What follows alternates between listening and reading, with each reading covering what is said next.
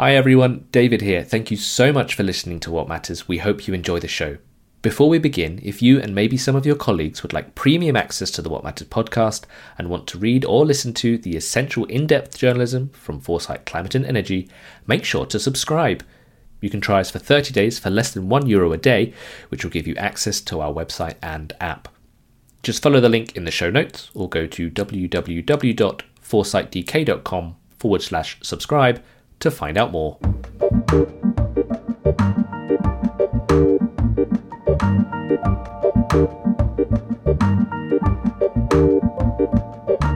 Hello, and welcome to episode 22 of Watt Matters, the podcast from Foresight Climate and Energy. My name is David Weston, and joining me once again are Michaela Holl from Agora Energiewende and Jan Rosenow of the Regulatory Assistance Project. Hi, team. Are you both well? Hello. Um, yes, I'm actually going to COP, I found out yesterday. I was deeply conflicted about it because it's a long journey and a lot of emissions, but there's now at least four events where I'm going to be able to contribute. So I'm, I'm I decided in the end to go, um, and uh, it's it's exciting to go. Yeah, that'd be really exciting. Um, hope that's a, a really valuable couple of days. Michaela, everything well with you? Are you going to COP? No, I'm not going to COP, but I'm exceptionally in the co-working space for this recording, so less emissions involved in that. Absolutely. Today, we're talking about heating, and heating is becoming an increasingly pivotal issue in the energy transition, especially now as we enter a winter where many of us are thinking twice about when to put the heating on in our homes. But is heating and also cooling getting enough attention at a policy and regulatory level? Joining us this week is Aurélie Beauvais, Managing Director at trade association Euroheat and Power. Aurélie, thank you so much for joining us on Watt Matters. Thank you for inviting me. It's a pleasure. To kick off, then, um, it'd be really interesting to hear your sort of initial thoughts on how you think heating and cooling fit into the EU's policy discourse. Uh, and do you think it's changed uh, as a result of the ongoing energy crisis at all? Hmm. That's a that's a question that seems easy, but is not actually. Um, it's a bit paradoxical, I find, um, especially in the current crisis. You would say, I would say, heating is everywhere. Yes, everyone is talking about heating. I end up uh, dining in restaurants where my neighbors are talking about heat pumps, and it never happened in my life in the past. So, yes, there, there is an unprecedented momentum and awareness on actually the impact that heating has in our daily life and consumption. And it is perceived that at political level, uh, some say very strongly, and we say it, the, the current crisis is a heating crisis. But when you look about the answers that are provided to the crisis and the initiatives that we have seen uh, recently, it seems not, because it's like if heating is perceived as a byproduct of electricity or hydrogen, but doesn't exist by itself. Uh, and here, I think it's a it's a very strong paradox we're witnessing at European level. How much we talk about it, but how le- how how little we do about it in a way. There's a great cartoon which I um, use regularly in presentations, which shows uh, all the different uh, clean energy solutions and um, and sort of heating is the elephant in, in, in the cartoon in the middle of the room, and then there's all the other pieces around it: electric vehicles and renewables and nuclear and CCS, and and nobody talks about heating. Um, and I think I think um, that is changing indeed, Aurélie. Uh, one thing that might be uh, useful for our listeners is if you could explain what district heating actually is and why it can play a role uh, in the transition. I think not everybody may know what district heating is, uh, especially our listeners from further afield, because district heating isn't so common, for example, in the US. Yes, absolutely. That that's my favorite part, uh, explaining what district heating and cooling is. Um, well, it, it's pretty simple, but you're right. Uh, not so well known uh, when you when you go further south in Europe because it's actually pretty developed in in northern countries. But it, it's basically uh, heat networks, um, a very efficient way to, um, to, to provide and to supply either heating and cooling through insulated pipes uh, with hot water in it. And so you, you generate this heating um, with a diversity of sources, which can be either solar thermal, geothermal. Uh, it can be heat pumps using ambient heat or you know heat or cool from from water. It can be also cogeneration unit. So we're basically talking about a network of hot water in insulated pipes, which are very well developed in, in northern countries. And if you look at uh, a lot of thought leaders in the energy sector, but also institutions like the European Commission or the IEA, it, it is also broadly acknowledged as the most or one of the most sustainable solution to provide sustainable heating in highly dense um, populated areas like, like cities. Uh, if I may follow up on that, yes. Um, yes. If I remember correctly from the scenarios, it, so as you said, it's mostly it will be playing a role in densely populated areas. But if I remember from the scenarios, even uh, it clearly says also in places where we don't have the network yet, we will have to develop such network in the future. Is that correct? Like, for example, in places like Spain. Yes, absolutely. I mean, in general, uh, I don't know if it's the time where uh, I should explain how, how, much benefits we can get from that. But when we talk, and we are talking a lot about it today, about reducing the use of fossil fuels, we're talking about heating, we're talking about cooling, and we're talking about all European countries. I, we will not repay, repeat half of the energy demand, 42% of uh, gas consumption in there. And in general, um, those heating systems, of course, are more, more mostly used in the nor- north, but you will get also much higher needs for cooling in the south and for heating everywhere.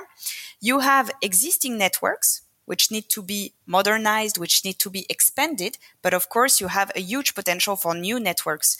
And if you look at Germany, for example, they plan to have the capacity uh, doubling um, uh, by, by, 2050 uh, compared to what they have today. They, they forecast 26% of their heat to be supplied by district heating and cooling compared to 11% today. So yes, you have a huge growth potential in most of the countries. Um, if you look at the heat roadmap, they forecast district heating could uh, supply 50% of the European heat demand. And today we're at 11%. So it does imply a lot of new networks everywhere. Yes. So it's even more shocking how absent is when it comes to discussions, say, about money at EU level. I just saw your tweet uh, of on when when there there was this leak about the upcoming items of the Commission's work program, and you just said, "Hmm, but where's heating?" Yes. Uh, and I would say it's the same when it comes to funding. I remember when they published the um, this safe winter strategy, no, this repower strategy. Um, the investment needs for district heating were missing. They were not even mentioned. You had investment needs for everything, but for district heating, they were not even mentioned. Oh, absolutely. And I would say what you don't mention is just not present in the debate. I mean, yeah why is that and what could be done about it? And also i'd be curious i guess it's not an it's not a cheap thing to do. The investment needs are probably also pretty big for those kind of grids right? I mean both to refurbish them because sometimes they're very mm-hmm. leaky you know they need a lot of work uh, or even to dig up and build new ones. I guess it's not it's not so cheap right? Yes of course. Then i don't think the energy transition is cheap in any case. And, and it's true that uh, we, we tend to, you know, only talk now about the marginal cost of solar and wind, which is true today are uh, much more cheaper, but it doesn't mean you don't need to build a, an infrastructure behind that and it doesn't have a cost. And actually it does. So yeah, I think it's, it's, it's a bit, the, the policy environment is saturated today. Uh, and it seems indeed we only have enough space to talk about renewable electricity and hydrogen. I'm not bothered by the fact that we talk about renewable electricity because I am convinced we need much, much, much more of it. And, and in this aspect, in a way, I feel the train has left the station. Uh, it's going right, uh, and we have done the right things. But indeed, it, it's very appalling to see the focus that you would have on technologies like hydrogen, which are commonly it's commonly uh, accepted that it will not be a driving source for heating but we're talking about a heating crisis today right now. So we're talking about solutions that can decarbonize heating in the next 5 years. And if you look at that district heating and cooling it is a thing. It's, it is a real thing.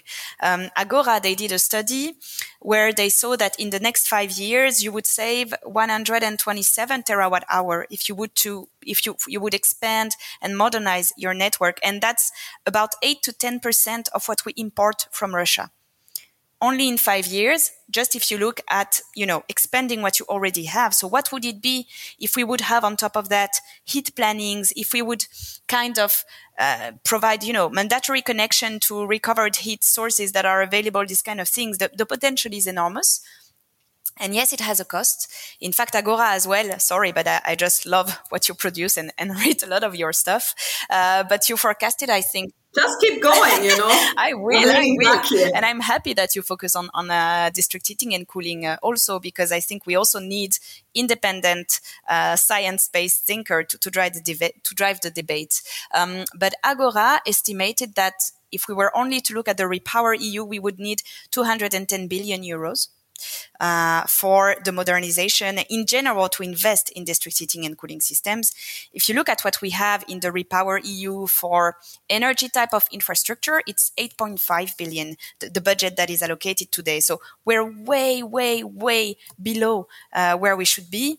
And indeed, I can't help but be a little annoyed when I notice that uh, you get some funding dedicated to some kind of hydrogen bank, which is maybe a good idea, but will not solve the heating crisis in the next five years. And you have nothing that looks into how we can concretely, quickly roll out clean heating solution in the next five years. Um, how to solve it? We will keep raising our voice. Yeah.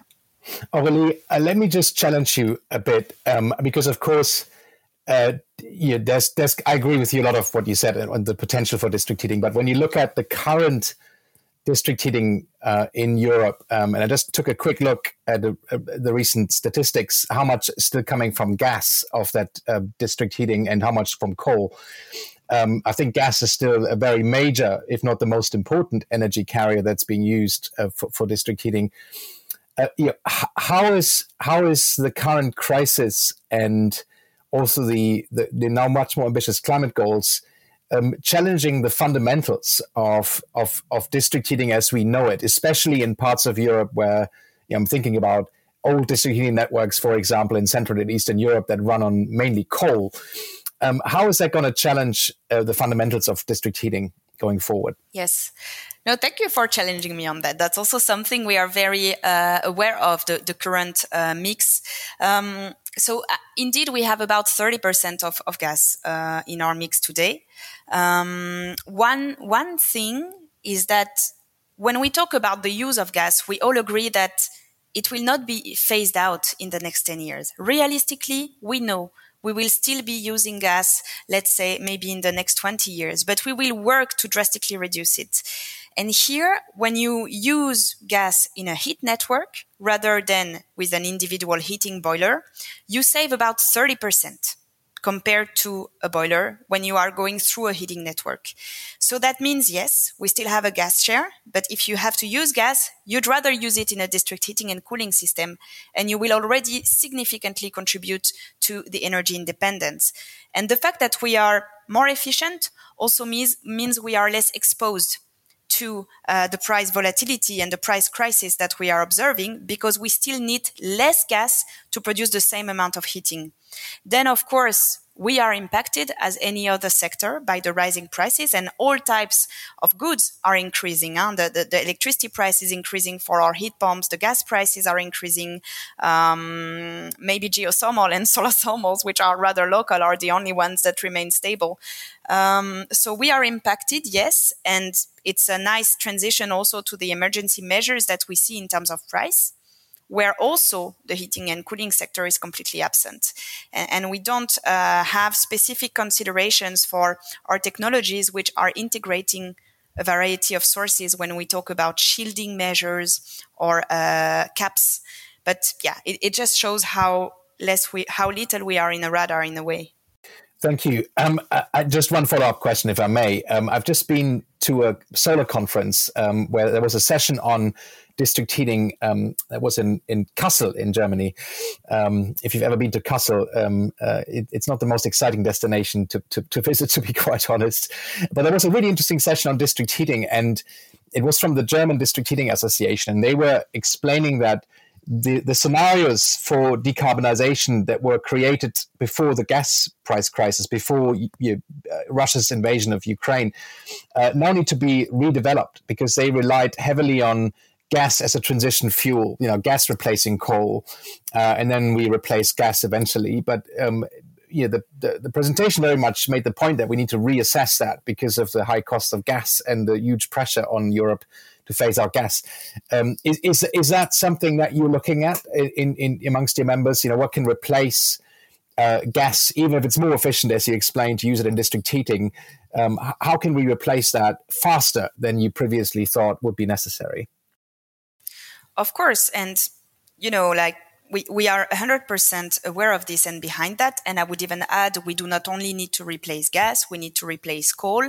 And we need also to consider that an important source of our supply today, which is biomass, uh, will not be increasing so much in the future because we have higher uh, public opposition. So we are at a stage in the development of our uh, sector where, where we, we have, on the one hand, profound growth. So immense growth, profound transformation. And it reminds me simply of the electricity sector uh, 10 years ago. And here as well, you will see a bit of a um, uh, poids, deux mesures, as we say in French. I don't know how to say that in English, but not a level playing field in treatment because I started in, in the electric sector 10 years ago.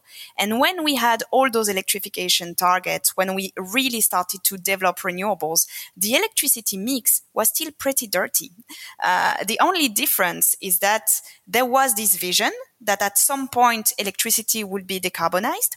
There was this vision that we needed more solar, wind, and other types of renewable. And that to get that, we needed to put in place a regulatory framework with dedicated financial instruments. So today in the district heating and cooling sector, we have this vision and we know how to replace the gas, the coal and cap in a way the use that we have uh, for biomass. This is, for example, geothermal energy, which across the countries we've looked at by 2050 will count between 8 to 15% of our future mix, depending on the resources. And actually, you have strong geothermal resources in uh, Central Eastern countries like Hungary. So that's positive.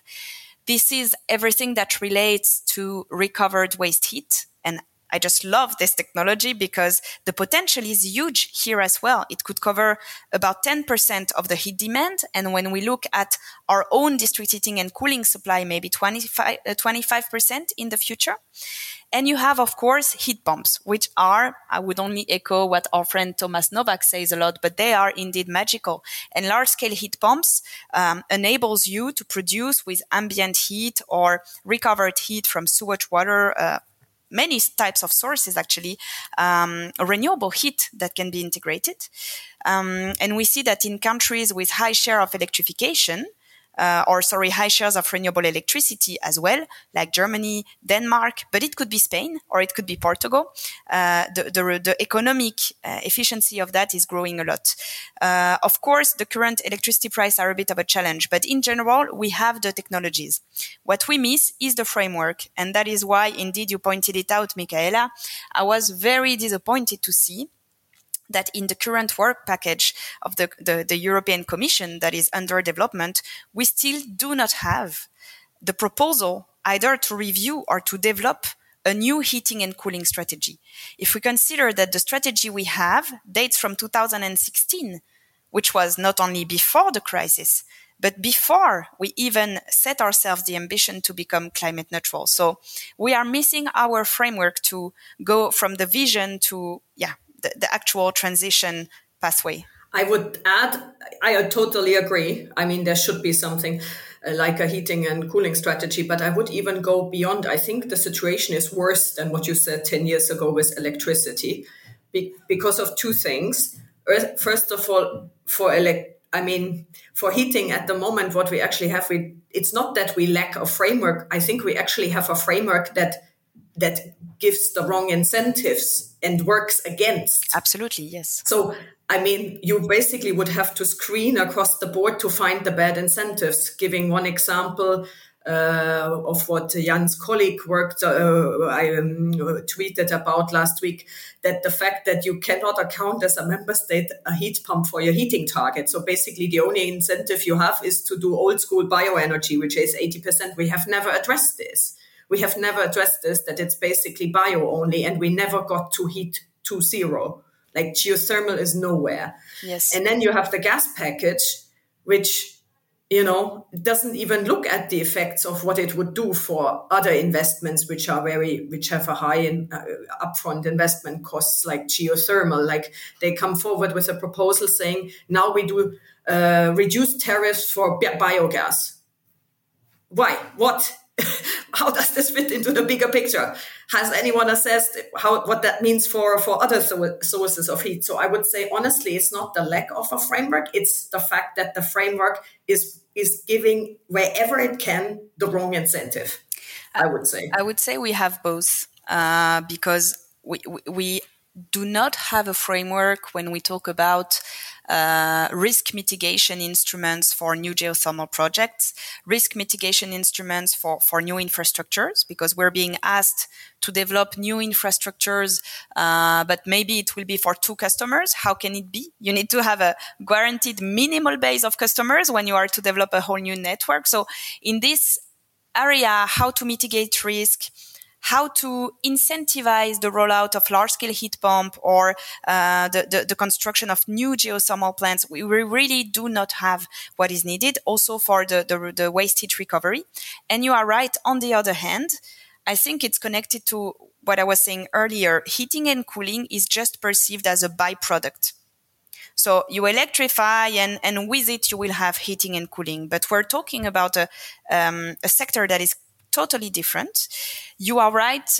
As it stands in the current renewable energy directive uh, discussions, if we are not able to factor in the electricity uh, that that what used uh, with a heat pump to produce heat, for example, as renewable, I question a lot how it is going to drive the uptake of large scale, uh, large scale heat pumps in the district heating systems. Because why would we do that if we cannot account it as a, a target or a renewable benefit? It's it's indeed a big a big issue in the long term. Yeah, just just to follow up on that, Orly. Um, uh, actually, something that we found in recent work um, was that the least efficient your heating system is under the Renewable Energy Directive, the more credits you get under the heating and cooling targets. So if you have uh, an open wood fire uh, where 70% of your energy just escapes through the chimney, uh, you're actually getting the credit for the fuel that you burn. So it's the wood that you burn, not the energy that you actually practically use in the property, um, which is completely counterintuitive, especially with a resource like biomass, which is you know, there are constraints around that. Um, but if you use a highly efficient system that gets close to 100% efficiency, uh, you you get a penalty because you're using less fuel, um, and and and that clearly is is is not tenable if you want to incentivize policymakers to support the transition to much more efficient heating systems, including district heating, uh, rather than just to burn more biomass, which is I think about eighty percent of the EU's renewable heating and cooling targets is about 80% is biomass, um, which which to me seems uh, pretty shocking given that um, you know, most people say it's got to be district heating, electrification. That's where the bulk of the emission reduction will come from. Yes, absolutely. It's it's absolutely upside down, and we absolutely need to change that uh, in the next three months. Also, we although we have little time. Maybe what we also need, yeah. on top of your heating strategy, um, I think is really a, a, a strategy to prioritize gas resources like hydrogen and bio energy for the debate. I, I think that's also urgently needed um, to correct. I think, and also to yes to focus minds on you know because uh, at the moment the discussion is uh, like if if they play a role like gas today, which is not true, and that will then also create the space for the other things. Um, I'm super curious because I don't understand why on earth geothermal is not more of a thing. I, I don't understand why it never why no one ever thought let's pick this up because I you would think hey that's also an op- opportunity for for oil and gas industry to reuse their knowledge. And you know they know mining they know these things they are used to handling high risk projects.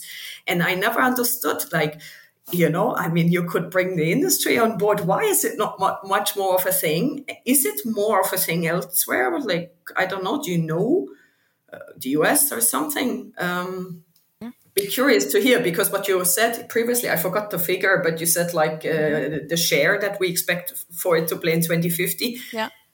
I mean, we are nowhere there, right? I mean, it's. Yes, absolutely. We're very far away.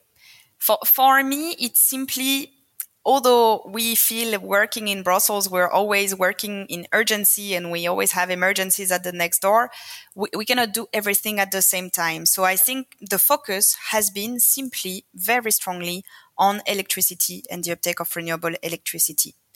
And it was great. It's, it's a real success story. So for me, which I was working in the electricity sector before, I have a lot of hope really because I see that with a proper framework, with a proper attention, you can actually achieve real things.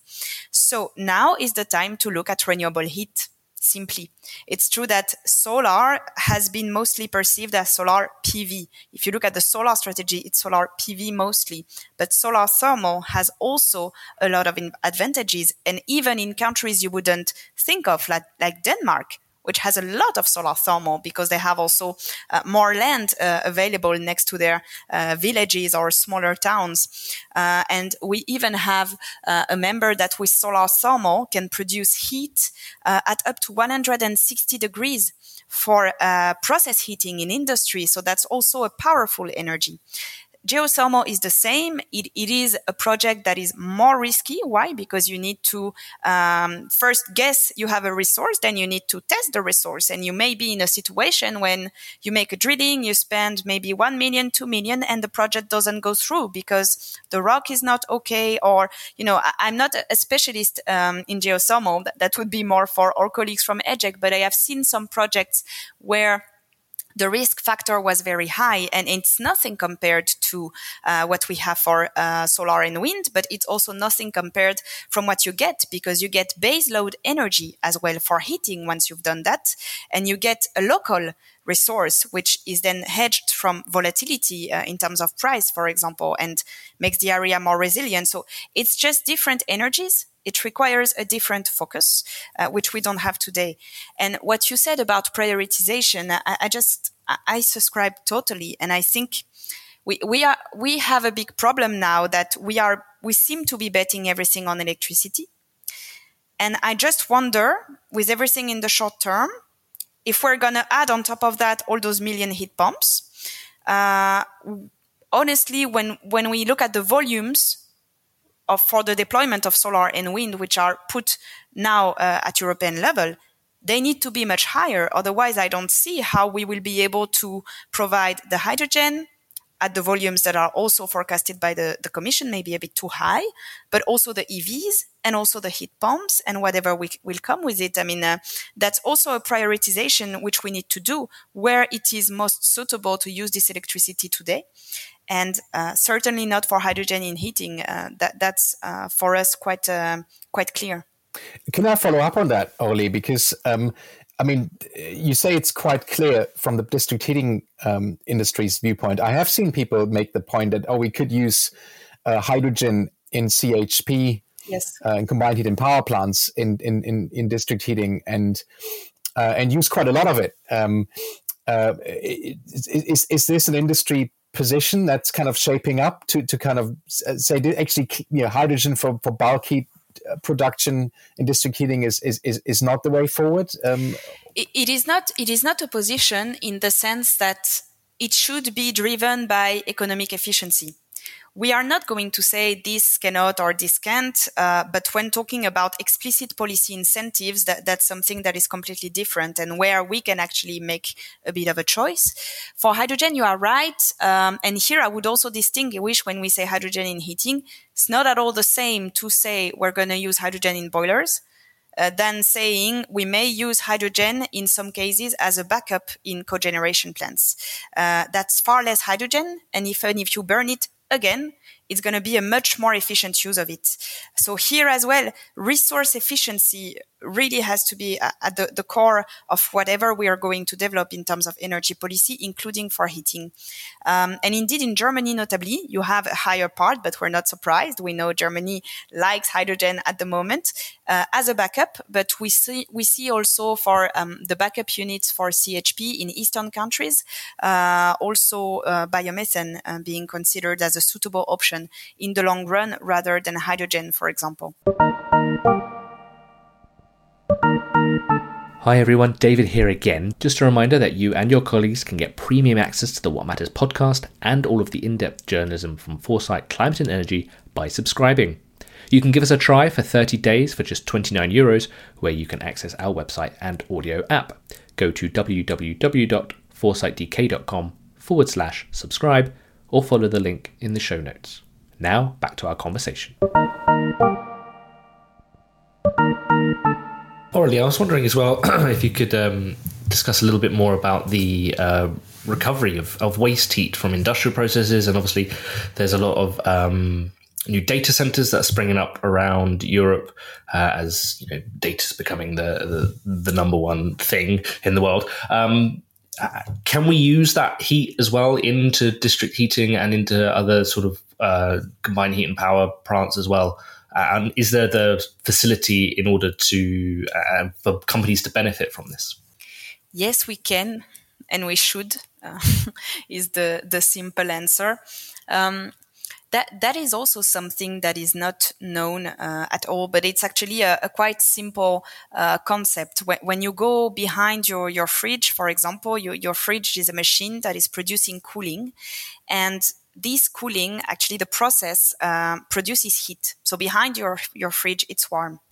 Uh, if you compare it for example with other type of infrastructures like data centers which have huge cooling needs uh, well, data centers produce a lot of excess heat. Um, and we see uh, a lot of uh, smart business models emerging, like in uh, Dublin, in Norway, in Finland, which have data centers installed, but data centers are popping up everywhere, especially also where you have cheaper electricity prices. Um, you have a, a, project in Dublin where it's gonna, it's gonna feed a, an entire dis- district, and we're talking uh, thousands of households. Uh, the latest project in Norway, uh, also where I think the data center is going to supply 6,000 uh, people with sustainable heat. So we're talking significant uh, amounts of, of sustainable heat here. And in European level, at European level today, there is a progress. In the RED II, you have some incentives to use waste heat. I think there has been a breakthrough in terms of recognizing that this source exists and, and is actually available now, which is also very, very useful in the context that we have. Um, what we need now is to work on the business case, meaning who builds the infrastructure, who covers the risk for building the infrastructure, uh, and also making sure that when developing those uh, network for heat recovery, we focus also on industries that are more likely to stay for let's say a period of five to 10 years, because you, you do want to build a network for something that is going to close in, in three years. That's a problem today. We see that in the current energy crisis, a lot of high heat emitters in a way like cement or glass are closing. So that would mean we would not have excess heat. Um, but data centers, I think, for example, are, a strong example of something that, that could in a way feature in the Repower EU, harvest excess heat from data centers that we have close to urban areas, for example. Could I uh, come in and ask you a, a heat pump question, Aurelie? Um, because uh, you mentioned heat pumps before, and we didn't really um, uh, follow up on that. But um, my understanding is that there are already several large scale heat pumps uh, in operation in places such as Denmark that uh, are connected to district heating networks, and their sole purpose is to provide heat uh, f- for those networks. Uh, and I've also read about uh, projects, for example, in Helsinki, where um, I think it's the site of a former coal um, heat plant um, that that is used now for uh, the development of a very large heat pump that will feed into Helsinki's district heating network. What, what do you see the role for this for large scale uh, heat pumps uh, uh, could be for, for decarbonizing clean district heating and making it um, you know a low carbon uh, option? Yes just to say that I, I love the example you took uh, with uh, the conversion of a, an old coal plant because that's also something we see uh, happening in Spain, where former coal mines are actually converted into some kind of shallow geothermal uh, district, uh, you know, geothermal plants that then with a heat pump you upgrade the heat and, and, you actually create a new district heating system. So we see that happening in spain notably as well. Um, large scale heat pump for us are as i said it's one of the three pillars of decarbonization and it's it's quite instrumental because with large scale heat pump you can recover the waste heat because the example I gave before of the data center, the waste heat will be maybe around 30 degrees. So you will need a heat pump to actually um, upgrade this heat to more a 60 degree temperature, which will then uh, be, be uh, feeding into a building. You also need the heat pump for geothermal in some cases. Uh, so in a way, by incentivizing sustainable district heating and cooling, you incentivize the rollout of large scale heat pump and vice versa. So it's a very nice uh, synergy we have there. In terms of the share, when I, so I mentioned before uh, Germany and Denmark. In Denmark, we, we had the 2050 scenario of the association and they forecast 45% of uh, the future heat supply in district heating and cooling systems to be provided by heat pumps in Denmark. That's very, very big. In Germany, it's 33%. We don't have uh, the, the, those type of scenario for southern countries, but I would really expect as well um, a, a very strong share if we were to build those networks, in particular also for cooling, which is maybe a, another discussion. But yeah, the, the potential is significant.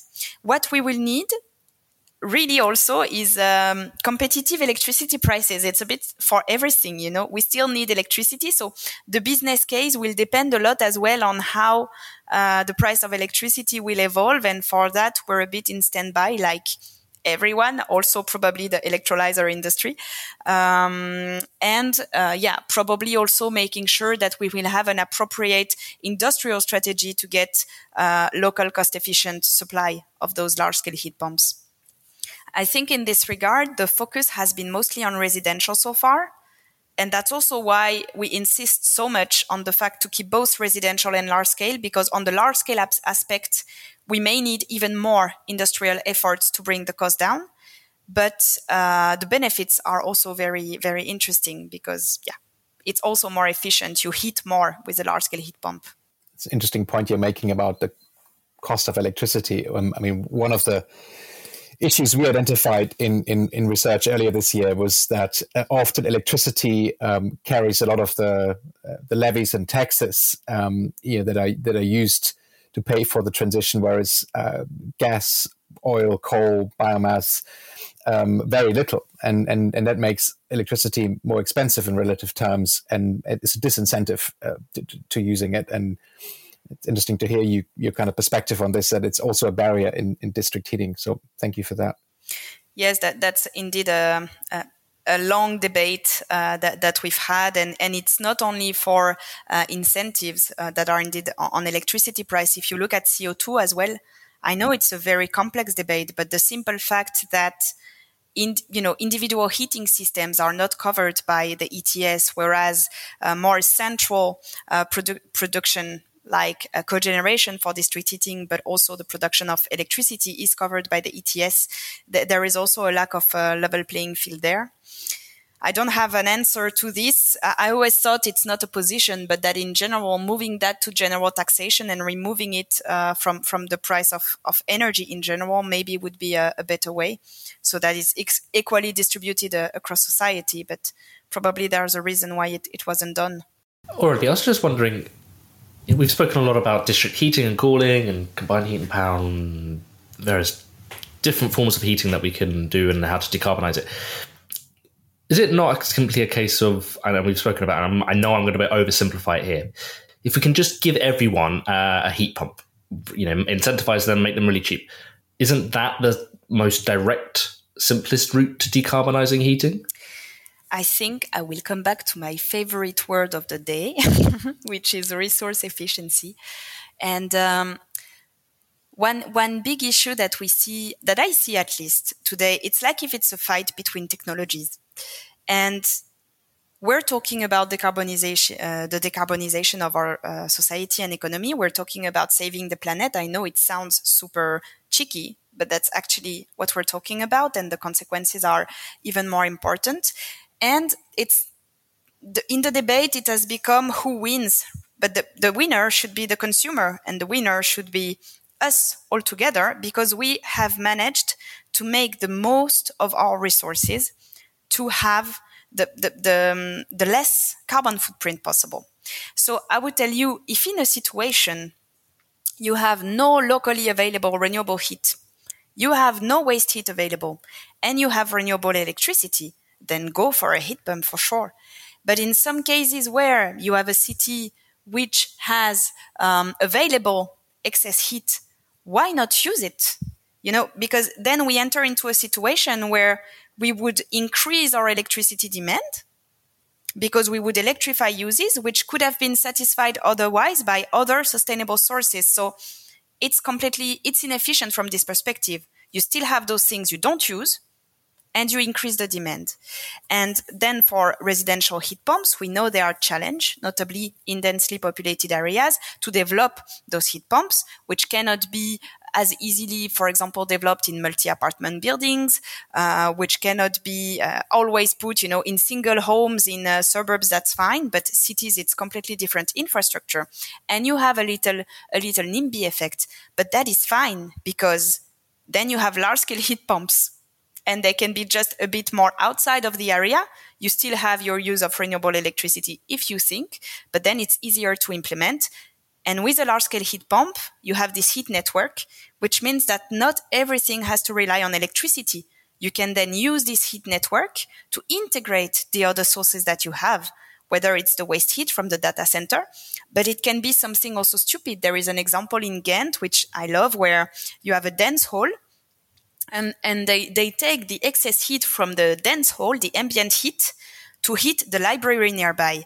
I mean, those are the type of super small, super smart systems we're talking about, which I, I don't see why we, we shouldn't use that. It, it should be complementary. So let's build a system which enables all those sources to communicate and to play their part.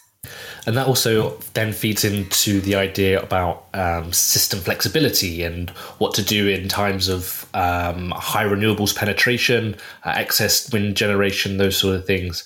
Can the heating sector play a bigger role in, in that side of grid balance and grid flexibility? Yes, absolutely. And that's also another aspect uh, where, where, I think we could play a, a, significant role. So, as I said, for example, the heat pumps, we already see that in, in countries like Germany and Denmark, which may have in some cases negative electricity prices, that's also where you have uh, the, um, an interesting economic efficiency for heat pumps because you, you activate those heat pumps uh, when you have too much electricity and you avoid curtailment.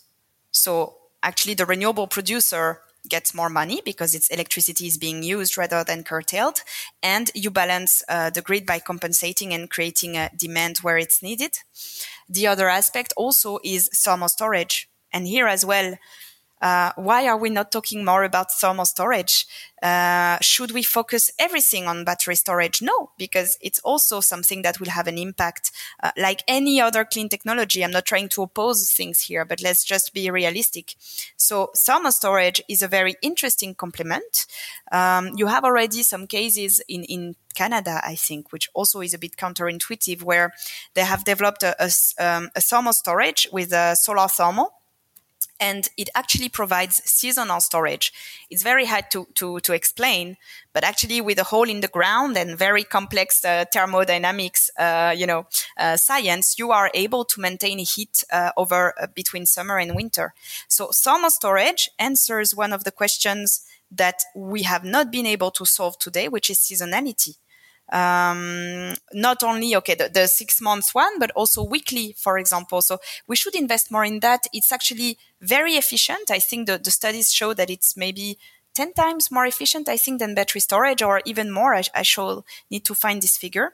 Uh, but in general here as well diversity is the key storage that relies on electricity, storage that relies on heat, working together. Couldn't agree more, Lily. Um, I think it's a hundred times cheaper. That's the figure I have in, in, in in mind. It was based on an academic paper that thermal storage is about a hundred times cheaper ah, voilà. than battery storage. of course, they serve very different purposes. I mean, battery storage has its place. You're right. Um, um, but thermal storage is a very different application. But the more we can do on the thermal side, the, the less we have to spend on batteries. Uh, there actually is a project that we found in in Munich um, a bit closer to home, uh, which uses solar thermal on rooftops. And then in the summer, they harvest the energy from solar thermal and put it into a massive um, it's basically a big water tank buried under the ground. It's it's a it's, it looks like a hill um, from the outside but there's a big water tank in the middle. And they use the solar thermal to heat up the water in the summer. Then they have a little uh, district heating network that um, uses that thermal energy in the winter, but the heat is upgraded with a large heat pump uh, to a higher temperature. Uh, so you, you, can you can use it in the district heating network for, for the buildings that also host the solar thermal on their rooftops. So it's it's a very interesting uh, concept, and I think yeah, you're absolutely right, Aurelie. We sh- we ought to talk about it a lot more. Uh, and there there are actually a lot of interesting projects in Europe as well, and um, uh, I'm, I'm, sure you've seen uh, other forms of storage too. You know, using sand as, as a medium rather than water, and there's there's so much potential f- f- for for thermal storage. I, I, I, believe it's it's certainly underplayed in, in, in in the discussion. I actually wanted to ask you. Um, uh, so one final question from my side, really, and that is about the demand side. Um, you know, we've talked a lot about kind of what can supply district heat. Um, uh, where can we use district heating? What kinds of technologies can supply the heat that we actually use in the network? Um, one one thing we looked at um, a while back is that if you if you only look at district heating in isolation, you're actually missing a piece, which is you know, the, the buildings that are being supplied. If they were more efficient, they could use um, district heating at a lower temperature, which would make the district heating network uh, more efficient, would require maybe less upgrades uh, on the supply side. Is this something that you're looking at in, in, in your work, um, or, or is this kind of something that you leave to the energy efficiency buildings community and you really focus on cleaning up district heating, or are you also looking sort of beyond beyond the meter? Know, what's behind the meter? Um, is there something that you can you can do as well as an industry?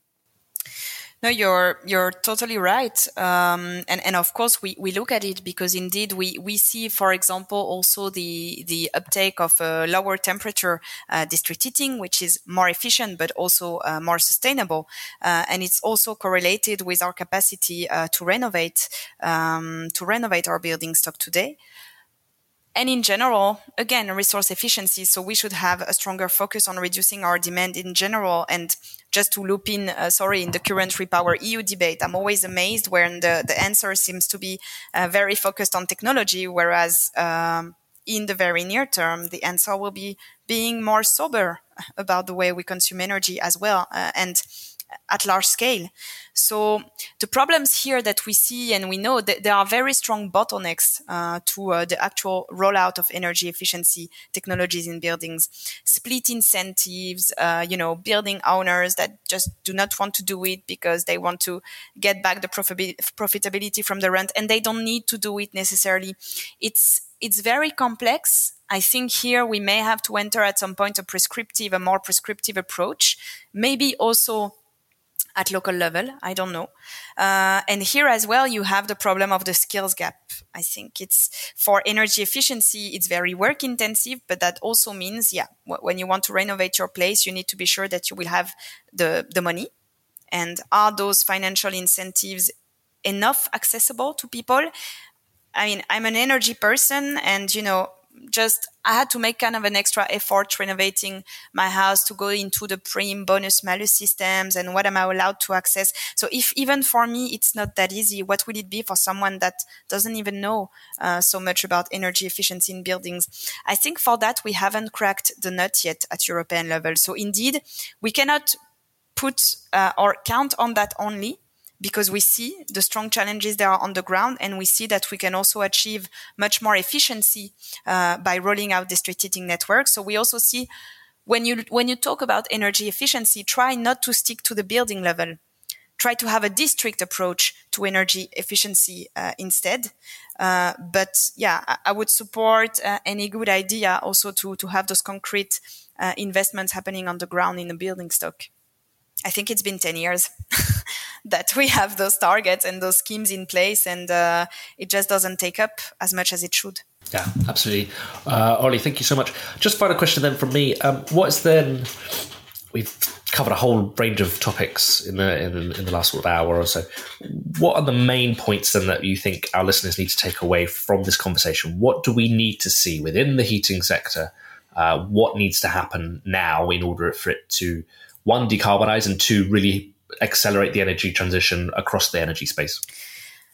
Well, for me, the first point would be heating matters and uh, and it's a thing by its own. So there is hope and there is more to the transition than only uh, solar and wind electricity, for example, and certainly more uh, than renewable hydrogen.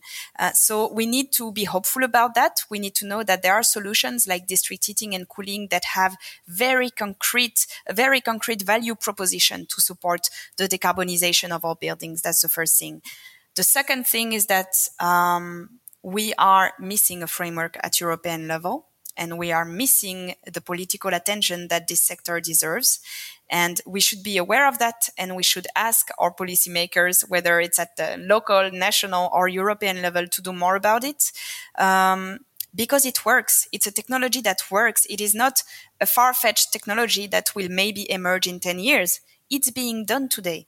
And especially with the context of urgency that we have, I'm quite amazed that um, technologies, clean heating solutions in general, uh, small and large scale heat pumps, district heating and cooling systems, geothermal, solar thermal, I'm amazed of the, the, the small focus that we have on that today, whereas we're talking about solutions that could actually deliver in the next five years, unlike the hydrogen bank, for example. So we need to mobilize uh, civil society around that. We need to to mobilize ourselves to develop a heating and cooling strategy that that works. And you know, it, it may be a strong word, but I think if we don't have that, I don't know if we're going going to be able to decarbonize. That's just as simple as that. Absolutely. Thanks, Rolly. Um, before we go, then, um, I'd like you to look into your crystal ball and uh, maybe tell us a little bit about what you see the energy landscape, I guess within heating particularly. How does that look in 10 years to 20 years' time? So that's, uh, I also like a lot this question because I realized my vision had evolved a lot uh, since I started to work in the, in the energy sector. And uh, when I started, I, I, was more on the electricity side. So in my mind, it was, you know, kind of a futuristic city with flying cars and everything electrified and those skyscrapers and digitalization everywhere.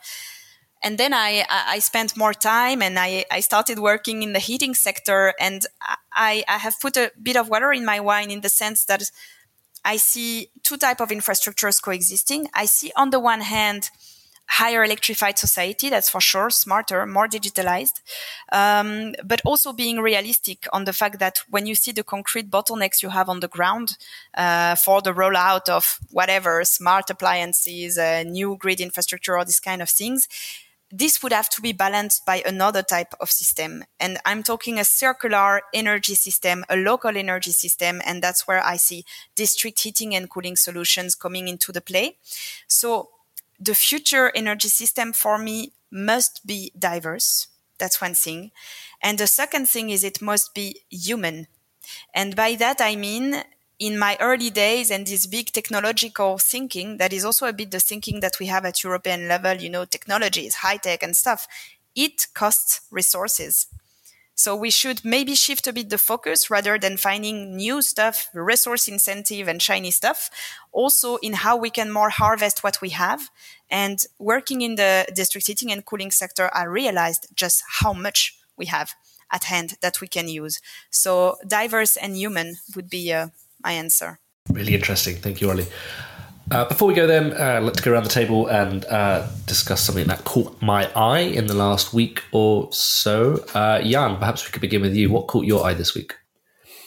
Uh, I saw some research from, I think it was Keele University in the UK on solar farms and biodiversity, because there's been a very lively debate recently with um, you know, the, the Prime Minister of the UK saying that she does not want uh, s- solar um, panels to be erected on farms and on farmland, um, and, and, partly uh, for biodiversity reasons. So this research kind of challenges that, uh, really showing that solar farms can can it, you know, can be more biodiverse if they're built in the right way than just having farmland. So I'm, that that's the one that I I was getting um, excited about. Yeah, really interesting. We uh, Foresight did an article uh, looking into how solar and, and agriculture can look side by side. Um, in our previous print issue, which ran out last summer. Um, so do check that out. Um, yeah, really interesting topic about how they can live side by side, and and uh, there's some really interesting work going on in that space already uh, in Europe. Well, not only living side by side, you get 100% more energy out of the same area. Yeah. Compared to bio, if you do bio, bio right. biomass. Yeah. yeah, absolutely. Really interesting. Um, Michaela, how about you? What caught your eye this week? Um, Michael Liebreich's speech in Rotterdam. Uh, he does take no prisoners. So he went to this hydrogen hype event and then just told them that it's a hype. And, and one sentence sticked with me in particular, which is we have to first sort the problems that gray hydrogen has. At the moment, it is a massive emission factor before we can start talking about hydrogen becoming a solution. And it struck me because it's true. Something that actually at the moment is a big source of emissions has become a solution hyped everywhere. And it's funny if you think about it this way. So interesting talk. It's a brave man to do that at such a such a conference. Um, Aurelie, how about you? What caught your eye this week? Just to say, uh, Michaela, I cannot, uh, I cannot agree more, and and that's why also when I get questions about, uh, you know, the the if the mix of district heating and cooling today should be a reason why we would not invest in district heating and cooling, then I just remember that uh, hydrogen is today 99% fossil, and I feel better about the role we can play in the future. Uh, and so, what caught my eyes is corre- correlated to that. Uh, actually, it was simply the the leaks uh, of the work package uh, of the Commission, and um, I was really hoping to see uh, some provisions on heating, heating and cooling. I was uh, really hoping to see concrete proposals in this regard, and and quite quite very much uh, disappointed to see that, for example, there was a proposition to work on this hydrogen bank, uh, whereas, uh, yeah, there was just nothing about clean heating solution, and uh, I really think it's a mistake. Uh, and we are going to to work you know work on the hydrogen bank if you want i don't care. But add into the program something about heating and cooling rollout uh, because yeah we have solutions that are just waiting to be developed. Don't even work on the hydrogen bank. Yeah if you have to choose go for heating and cooling that's for sure. Absolutely. Great. Thanks Wally. Uh, just finally from me then um, i uh, what caught my eye last week was uh, a really interesting article about how Scotland has generated a record amount of renewable electricity in the second quarter of uh, 2022, um, which is really interesting to see. Obviously, helped by higher wind speeds and better uh, solar resource and, and rainfall. But um, I think it's just going to show that the, at least there's a bit of my country uh, going in the right direction. And hopefully, I know there's been some noises. Uh, with the new administration, that they might kind of loosen up a little bit on, on onshore wind uh, within within England. Um, so hopefully we can start seeing the rest of the UK going in a similar direction. Um, but we shall see. They've spoken about it a few times already, so uh, watch this space. But uh, yeah, really interesting. Um, my thanks to Aurelie. Uh, that's all we have time for today. My thanks to Aurelie, Michaela, Jan, and our producer Anna. Thanks again to Anna for jumping in last week when I was off. Um, if you have any thoughts or questions about anything we've said on today's podcast, you can reach us on our Twitter accounts. I'm on at DaveW underscore Foresight. Aurelie? I'm on at AB Climate. Jan? I'm on at Jan Rosenow. And Michaela? At Citizen Sane One. If you have any questions for the team, you can also tweet the show at Watt Matters Pod or email us show at wattmatterspodcast.com. Thank you so much for listening, and we'll see you next time.